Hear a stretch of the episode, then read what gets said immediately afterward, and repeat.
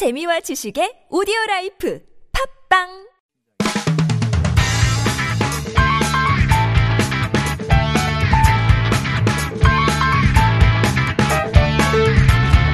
지난달 조국 전 장관이 언론에 대한 법적 대응을 공식적으로 선포했습니다.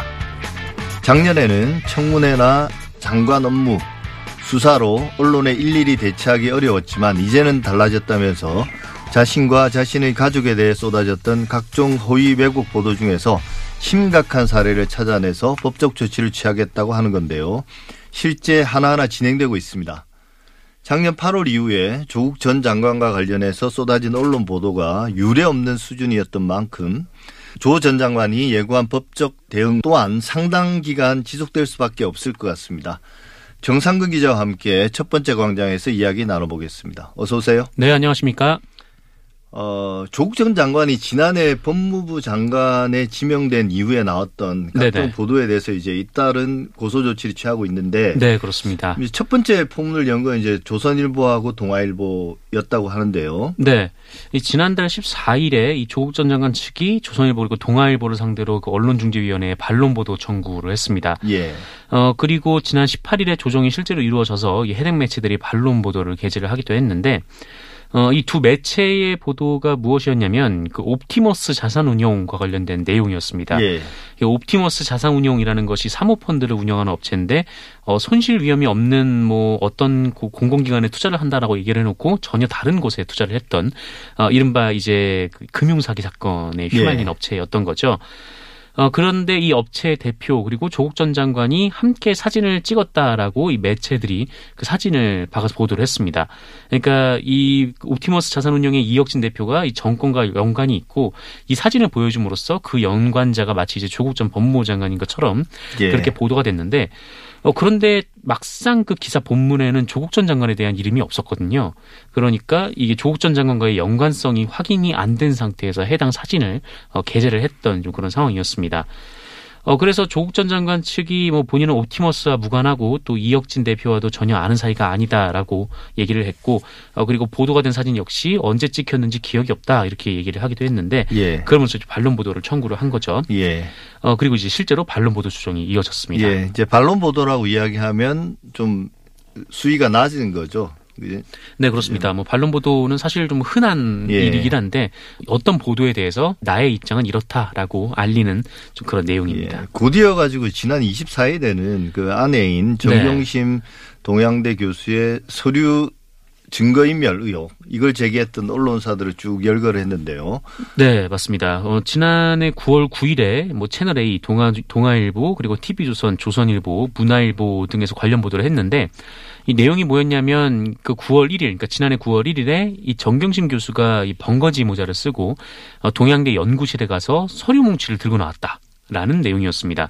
예. 씨씨티비에 포착된 장면이 사진으로 쓰였는데 어, 그러면서 이제 이들 언론들이 이 증거인멸 시도 정황이 있고 또 증거를 은닉했을 가능성이 있다라고 보도를 한 거죠. 어, 그리고 이 보도에 대해 조국 장관이 지난 월요일이죠. 이 페이스북에 글을 올려서 그 언론의 보도 행태를 비판을 했는데 그 비판의 내용은 뭐냐면 이 정경심 교수가 들고 나왔다라는 그 서류가 어, 지금 동양대 교양학부 사무실에 그대로 있다라는 내용이었습니다. 예. 어, 그러니까 정경심 교수가 연구실에 가서 뭐 정리정돈을 하고 또 불필요한 서류를 학과 사무실로 옮겨뒀는데 이 학생 신상 정보가 있는 그 일부 서류는 다시 연구실에 가져다 놨다라는 것이죠. 어, 뭐 이 얘기도 이제 조국 전 장관의 주장이긴 합니다만 그 어쨌든 언론이 그 서류가 뭔지 확인도 안 하고 심지어 이제 반론도 받지 않고 이 정경심 교수가 그냥 들고 나왔다라고 해서 증거인멸이라고 단정해서 보도를 했다. 그러니까 막연한 추측인데 네네, 마치 그렇습니다. 그게 사실인 것처럼 혹은 그렇게 보이게 보도한 거잖아요. 이 최소한 이 조국 전 장관이나 아니면 정경심 교수 측에 관련해서 입장을 묻고 기사를 작성을 하는 것이 좀 확실한 방법인데 그냥 증거인멸이라고 사실상 단정해서 기사를 썼던 것이죠.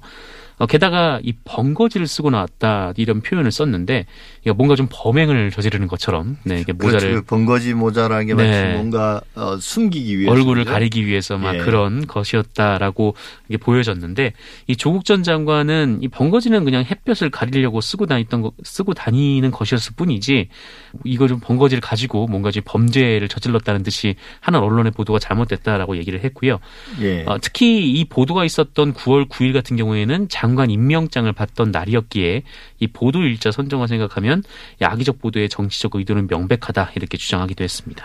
조 전 장관이 이렇게 언론전을 선포한 배경은 어떤 건가요? 뭐 조국 전 장관 같은 경우에는 그동안 이제 언론 보도로 인해서 피해가 막심했지만 그래도 이전에는 이 법무부 장관 지명자였기 때문에 예. 이 고위공직자에 대한 검증 보도라는 차원에서 그것을 참고 넘겨왔다라고 얘기를 했었습니다. 어, 하지만 이 지금은 이제 고위공직자가 아니고 그리고 또 당시에 고위공직자로서 뭐 검증받을 부분이 있다라고 하더라도 당시의 언론 보도가 이 반론도 받지 않는 등 뭐 기본적인 뭐 요건이 갖춰져 있지 않았고 또 막연한 추측 보도가 많아서 본인과 이제 가족한테 큰 피해가 있었다라는 것이죠.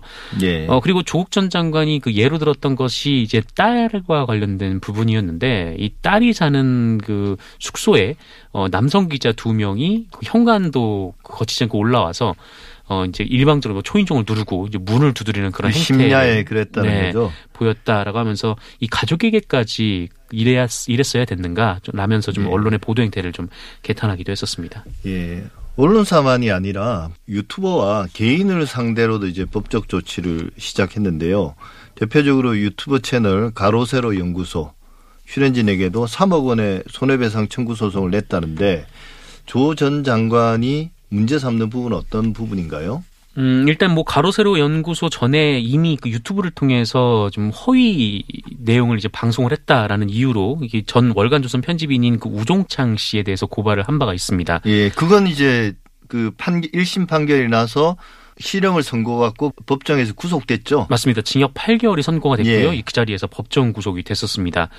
그래서 당시 우종창 전 그 월간조선 편집장은 이 조국 전 장관이 박근혜 전 대통령이 탄핵되고 그 형사 재판을 받게 된 일련의 사태에 불만을 품고 뭐 제보가 들어왔다라고 하면서 당시 이제 국정농단의 재판 주심인 이 김세용 부장판사를 청와대 인근 항시점에서 만났다. 좀 이렇게 얘기를 그러니까 했었는데. 민정수석.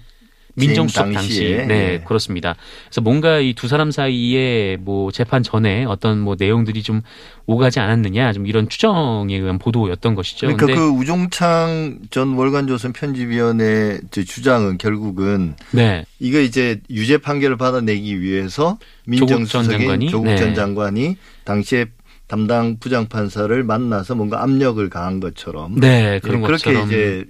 이야기를 한 거죠. 했습니다. 그런데 이제 제보를 받았다라는 것 이외에는 뭐 다른 어떤 근거도 제시를 하지 않았었고요. 예. 어, 어쨌든 이 부분이 이제 명예훼손으로 인정이 돼서 그 징역 팔 개월이 선고가 됐고, 어, 뭐 그 이후로 이제 국경 없는 기자회에서 우종찬 전 기자를 석방하라 이렇게 왜 석방하라는 거죠? 성명을 내기도 했는데 그게 이제 그 취재원을 공개하라는 압박이 있었다라고 그 국경 없는 기자회가 이제 판단했던 것 같습니다만 예. 사실 뭐 재판 과정에서나 뭐 취재원을 공개하라는 압박은 없었고요.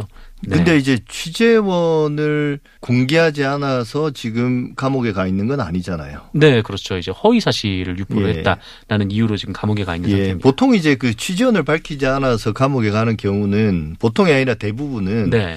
어, 이 위법한 정보, 예를 들면 국가기밀 같은 것을 이제 보도를 통해서 누설을 했을 때 국가가 소송을 걸고 그 과정에서 이제 법원이 비밀 국가 기밀을 누설한 사람, 그 음. 취재원이죠. 그걸 이제 밝히라고 명령을 내리거든요. 네. 근데 이제 언론이 그걸 밝히지 않을 때, 그럴 때 담당 기자가 감옥을 가거나 혹은 밝힐 때까지 매일 이제 벌금을 내거나 음. 뭐 이런 식으로 이제 처리가 되고 그런 과정에서 결국은 기자가 취재원을 결국 밝히고 그래서 그 취재원이 처벌을 받는 국가 네, 기밀을 네. 누설한 걸로. 뭐 외국에서 그런 일은 간혹 발생하는데 이제 우종창 씨가 감옥에 간 거는 사실 취재원하고 상관없는 이야기인데 국경 없는 그렇죠. 기사회에서 뭔가 오해를 한 모양이네요. 다시 이제 그러면 가세현 이야기로 돌아가서 가로세로 연구소 네. 거기서 어떤 내용이 지금 문제가 되고 있는 건가요? 이 조국 전 장관과 관련해서 특히 이제 가로세로 연구소에서 굉장히 좀 다양하고 또 이상한 방식으로 의혹을 제기를 했었는데 음, 이를테면은 지난해 팔월 같은 경우에는 조국 전 장관이 사모펀드를 운영했는데 그 사모펀드에 중국 공산당의 자금이 들어갔다 뭐 이런 주장이 있었고요. 예. 어, 그리고 이 가세현 유튜브에 출연하는 이 김용호 전 스포츠월드 기자가 어, 자신의 유튜브 채널에서 이 조국 전 장관이 여러 작품과 씨에프를 찍을 수 있게 특정 여배우를 밀어줬다. 그리고 여러 사람이 참여하는 자리에 그 여배우를 대동했다라는 취지의 방송을 했습니다. 예. 뭐 역시 허위사실이라고 이 조국 전 장관 측은 반발을 했고요. 어, 그리고 이 조국 전 장관의 딸에 대해서 빨간색 외제차를 타고 다닌다라거나 이 부산대 의전원에서 꼴찌를 했고 유급이 되었는데 이 조국 전 교수, 어, 장관 측이 바로 교수를 만나러 쫓아갔다 이런 주장을 하기도 했는데 예. 어, 그리고 뭐 조국 전 장관 측이 강력하게 항의해서 부학장 교수가 해임이 됐고 반면 딸에게 장학금을 지급한 교수는 부산 의료원장이 됐다. 뭐 이런 주장도 있었고 조국 전 장관의 아들이 학교폭력 가해에 연루됐다. 뭐 이런 얘기도 있었는데 이것이 다 허위사실이라면서 조국 전 장관이 삼억 원대의 명예훼손 소송을 냈습니다. 예, 사실 이 내용들을 보면 약간의 취재만을 통해서도 충분히 사실이 아니라는 걸 알 수 있는 건데 네네. 어, 이런 말들을 어디서 듣고 이런 그걸 방송에 그 유튜브 방송에 내보냈는지 모르겠네요. 네, 이거 이제 사실은 벌금이 그러니까 배, 손해배상 액수가 얼마가 나올지는 모르겠으나 반드시 물긴 물 것 같아요. 네. 뭐 일단 뭐 당장 뭐 차만 조국 전 장관 딸의 차만 해도 그게 사실이 아닌 것이 좀 명백하게 드러났기 때문에 예. 좀 일방적인 명예훼손으로 판단할 소지가 있는 것 같습니다. 예.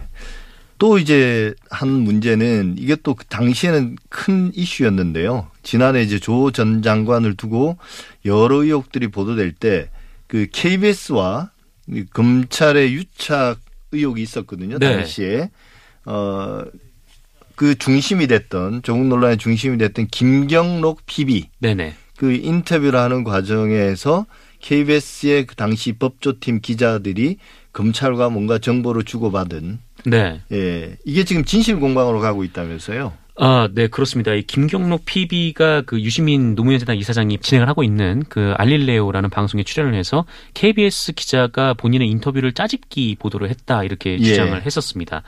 어, 그리고 관련해서 방송통신심의위원회에서 논의가 있었는데, 음, 일부 내용만 발췌를 해서 좀 사실 왜곡이 있었다라는 점이 인정이 됐고요. 예. 어, 현재 뭐 주의 처분을 받은 상황인데, 하지만 이제 아직 관련 재판이 좀 진행 중이기 때문에 아직 좀 불씨는 남아있는 상황이고요. 예. 어, 그런데 이게 좀 그 방송통신, 방송통신심의위원회 이후로 좀 잦아드는 것 같았던 이 이슈가 다시 불거진 게 뭐냐면, 어, 최근에 이 김경록 피비가 지난 이십일에 이 정경심 동양대 교수 재판에 나와서 법정 증언을 한 것 때문이었습니다. 예. 그때 뭐라고 했냐면 이 당시 케이비에스 법조팀이 이 한동훈 전 대검 반부패 부장 그리고 송경호 전 서울중앙지검 삼 차장과 합작해서 어, 조국 그 사냥에 나섰던 거 아니냐 좀 이런 의혹을 김경록 피비가 제기를 한 건데 어, 김경록 피비는 그 올해 알고 지낸 케이비에스 기자, 이 둘이 동창이라고 하더라고요. 예. 이 케이비에스 기자가 이 한동훈 검사장 얘기를 하면서 그 사람이 너의 죄를 엄격히 보고 있다. 이런 말을 했고, 어, 그 얘기를 들으니 본인이 순순히 검찰 조사에 협조해야겠다고 마음먹었다. 이렇게 증언을 했다라는 겁니다. 이게 거의 채널A 이동재 기자 네. 느낌인데요. 어, 좀 비슷하긴 하죠. 그 예. 채널A 이동재 기자 같은 경우에도 그 어떤 사람에게 유시민 이사장의 비위를 내놓으라면서 뭐 당신의 가족이 위험해질 수 있다. 뭐 검찰에서 예. 뭐 들여다보고 있다. 이런 식의 협박을 했었는데 어, 이 김경록 피비의 주장이 사실이라면 뭐 한동훈 검사장이 뭐 죄를 엄격히 보고 있다라고 뭐 기자가 얘기할 이유도 없을 뿐더러 어, 해서도 안 되는 좀 부적절한 발언이기도 예. 하죠.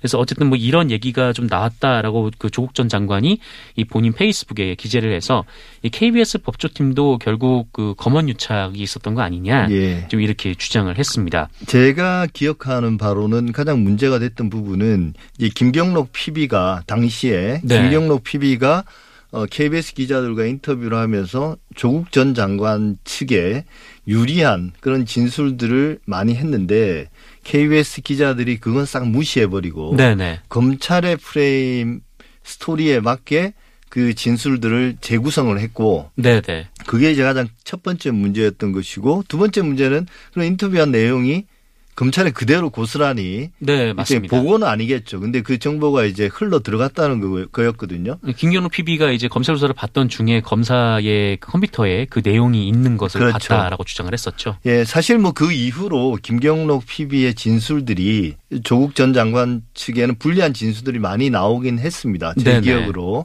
이게 이제 지금 재판에서는 자기가 마치 그 채널A의 검언 유착처럼 뭔가 압박 을 받았다는 거죠. 그 네, 한동훈 맞습니다. 당시 반부패 강력부장의 어떤 메시지를 전달받고 그랬다는 느낌인데요. 그렇게 주장을 했는데 그 이에 대해서 이제 케이비에스 전 법조팀 기자들이 공동으로 성명을 내서 예. 사실이 아니다라고 반박을 했습니다. 뭐 한동훈 검사장 음. 얘기를 한 적도 없고 뭐 그런 취지의 얘기를 한 적도 없다라면서 이 김경록 씨의 일방적 주장을 인용해서 조국 전 장관에게 이 케이비에스 취재진의 명예를 훼손하지 말아라 이렇게 반박을 하기도 했습니다. 예. 이거는 뭐 진실을 밝힐 수 있는 부분은 아니고 결국은 누구의 말을 더 믿는가의 문제가 될 것 같긴 합니다. 네, 그렇죠. 이 진술이 너무 양쪽 차이가 있기 때문에 예. 네.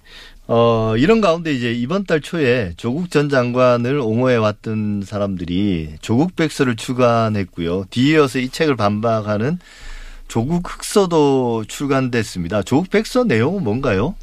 뭐 조국 전 장관 관련된 일들을 둘러싸고 있었던 여러 가지 일들을 좀 조명을 했는데 특히 이제 언론 보도라든지 예. 검찰의 행태에 대해서 비판하는 내용들이 주로 예. 들어가 있는 것으로 제가 알고 예. 있습니다. 그러니까 우리가 이건 사실은 어찌 보면 요약본을 보는 건데 네네. 지난 한 당시 팔월부터 시작해가지고 한 사 개월, 오 개월 정도까지 그냥 매일같이 봐왔던 것 네네. 그걸 이제 그대로 정리를 한 거네요. 네, 그렇습니다. 이렇게 한 개인이 언론의 오보나 왜곡 보도에 대해서 적극적이고 단호하게 대응한 적은 없는 것 같아요. 네, 그동안 좀 보지 못했던 장면이기도 예, 하죠. 예. 네. 여기서 이제 언론사의 대응은 어떻습니까? 그냥 중재를 받아들이는 경우도 있을 거고, 네. 이제 거부하면 결국 소송으로 가야 되잖아요. 그렇죠. 이 대체로 이제 반론 보도 같은 경우에는 언론사가 웬만하면 그냥 다 받는 경우들이 예. 많은데 이 정정 보도라고 하면 이제 본인의 오보를 인정을 해야 되기 때문에 예. 보통 재판까지 가는 경우가 많습니다. 그래서 예. 어, 뭐 관련해서 지금 조국 전 장관이 뭐 반론 보도 청구한 것들은 다 이미 반영이 됐고, 이제 정정 보도도 받아들인 게 있던데요. 네, 정정 보도도 받아들여진 것도 있고요. 예. 뭐 그렇지 않은 보도들 같은 경우에는 뭐 조국 전 장관이 이제 법정으로 가겠다라는 입장인 건데. 음, 어쨌든 이게 그 반론 보도 청구 기한이라는 게 있어요. 그러니까 이게 네. 사실 이게 지난해 있었던 일이기 때문에 좀 진 그 기사가 쓰여진 뒤에 한, 한 육 개월 정도 뒤까지 이 반론 보도 청구 유효 기간이 정정 보도 청구 유효 기간이 네. 있고 그 이후에는 이제 정정 보도 청구를 할 수는 없는데 뭐 그럼에도 불구하고 조국 전 장관은 뭐 명예훼손 뭐 이런 것들은 뭐 그 반론 보도와는 상관 정정 보도와는 상관이 없으니까요. 좀 그렇게 해서 뭐 이 재판이 진행되는 과정에서 본인의 좀 억울함을 좀 풀겠다라는 좀 그런 입장입니다. 기한이 지난 거. 그러니까 결국은 소송으로 바로 가는 거죠. 네. 그래서 세계일보 보도에 대해서도 소송으로 네. 바로 바로 갔습니다. 갔더라고요. 네. 어, 세계일보 같은 경우에는 이 조국 전 법무부 장관의 아내 이 정경심 동양대 교수의 사모펀드 투자 의혹과 관련된 내용이었는데 이 뭐냐면은 이 정경심 동양대 교수가 이 조국 전 장관의 오촌 조카인 이 조범동 씨 그리고 어, 코링크 피 관계자들에게 해외로 나가 있으라. 이렇게 지시를 했다라는 네. 내용이었습니다. 그런데 이 부분에 대해서도 조국 전 법무부 장관이 뭐 사실과 다르다라면서 네, 지금 이제 소송을 제기를 한 상황입니다. 예, 뭐 그 당시에는 이제 정경심 교수가 그런 어떤 사모펀드를 관리하고 실제로 이제 주가 조작의 설계자처럼 네네. 그렇게 이제 계속 보도가 됐기 때문에 그런 그림을 만드는데 그런 보도들이 또 일조를 한 거죠. 네, 그렇습니다. 이제 이제 재판 과정에서는 그게 다 다 허위로.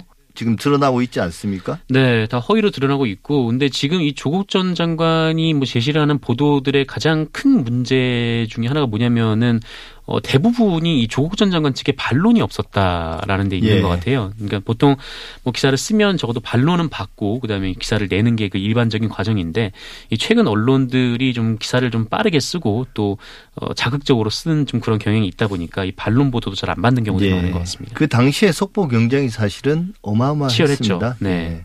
어, 저는 이 문제를 이렇게 보는데요. 조국 전 장관에 대한 호불호를 떠나서 언론이 비록 공인이라 하더라도 한 사람과 그 가족을 허위 왜곡 보도로 부당하게 공격했다면 그에 대해 단호하게 대응하는 것은 결국 자신과 가족의 명예를 지키기 위한 당연한 권리인 것 같고요. 네.